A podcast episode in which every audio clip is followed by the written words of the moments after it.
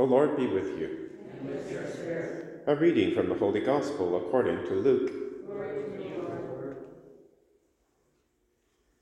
When the crowds were increasing, Jesus began to say, "This generation is an evil generation. It asks for a sign, but no sign will be given to it except the sign of Jonah. For just as Jonah became a sign to the people of Nineveh, so the Son of Man will be to this generation. The Queen of the South will rise at the judgment with the people of this generation and condemn them, because she came from the ends of the earth to listen to the wisdom of Solomon, and see something greater than Solomon is here. The people of Nineveh will rise up at the judgment with this generation and condemn it, because they repented at the proclamation of Jonah, and see, something greater than Jonah is here." The Gospel of the Lord. Praise we celebrate Thanksgiving Day today, and the readings really help us understand how grateful we should be. The first reading is from Paul's letter to the Galatians, chapter 4, where he contrasts the Old Covenant with the New. The people of the Old Covenant lived under slavery, because the law was a burden. It told them what they were doing, and mostly what they were doing was wrong, but it gave no power, no grace, no ability to actually keep the law.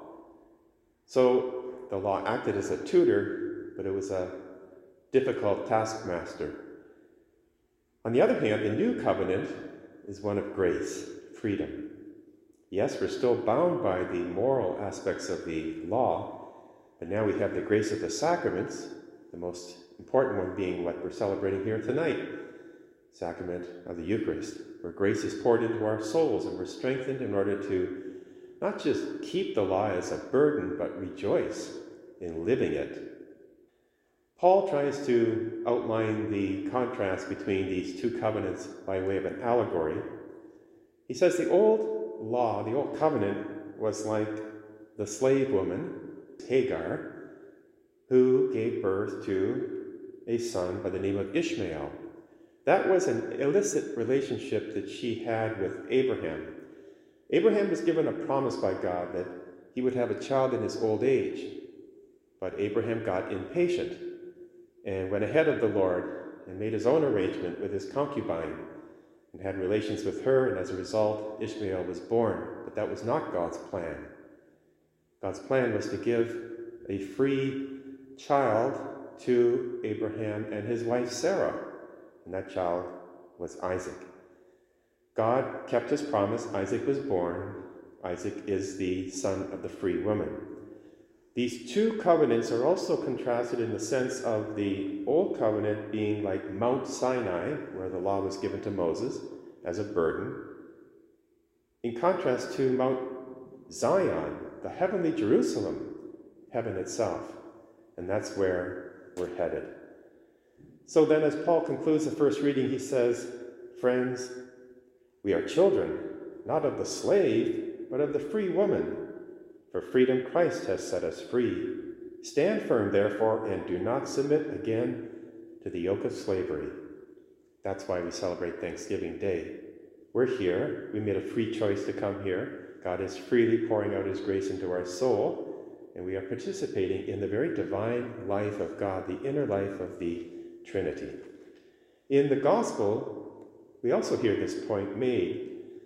Jesus is condemning his generation because although he did many miracles, exorcisms, healings, they still demanded more signs. They wanted Jesus to dance to their tune. And he called them an evil generation. And he said, the only sign I'm going to give you is the sign of Jonah. Now, why Jonah? Because Jonah, as you remember in the Old Testament, was in the belly of a whale for 3 days and 3 nights. Just as Jesus will be in the grave for 3 days. But the important point is that Jonah actually died in that whale. If we read the text, he went down into Hades. But then God raised him from the dead in order that he would complete his mission. And when Jonah went to Nineveh and preached repentance, the whole of the country were sorry for their sins, and they were saved. Well, what does Jesus do? Jesus dies 3 days in the grave. He's risen, and now he completes his mission through us. We are the ones now who are called to proclaim the good news of the gospel. So let us proclaim with great joy, as the psalmist does, "Praise, O servants of the Lord. Praise the name of the Lord. Blessed be the name of the Lord from this time on and forevermore.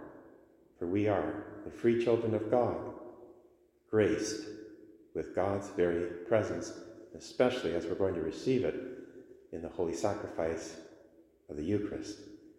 Let us rejoice and be glad and give God thanksgiving, which is what Eucharist actually means.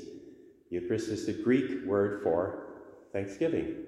The fact that you're here, giving thanks, participating in the Eucharist, is a great way to celebrate this Thanksgiving Day. Let us pray.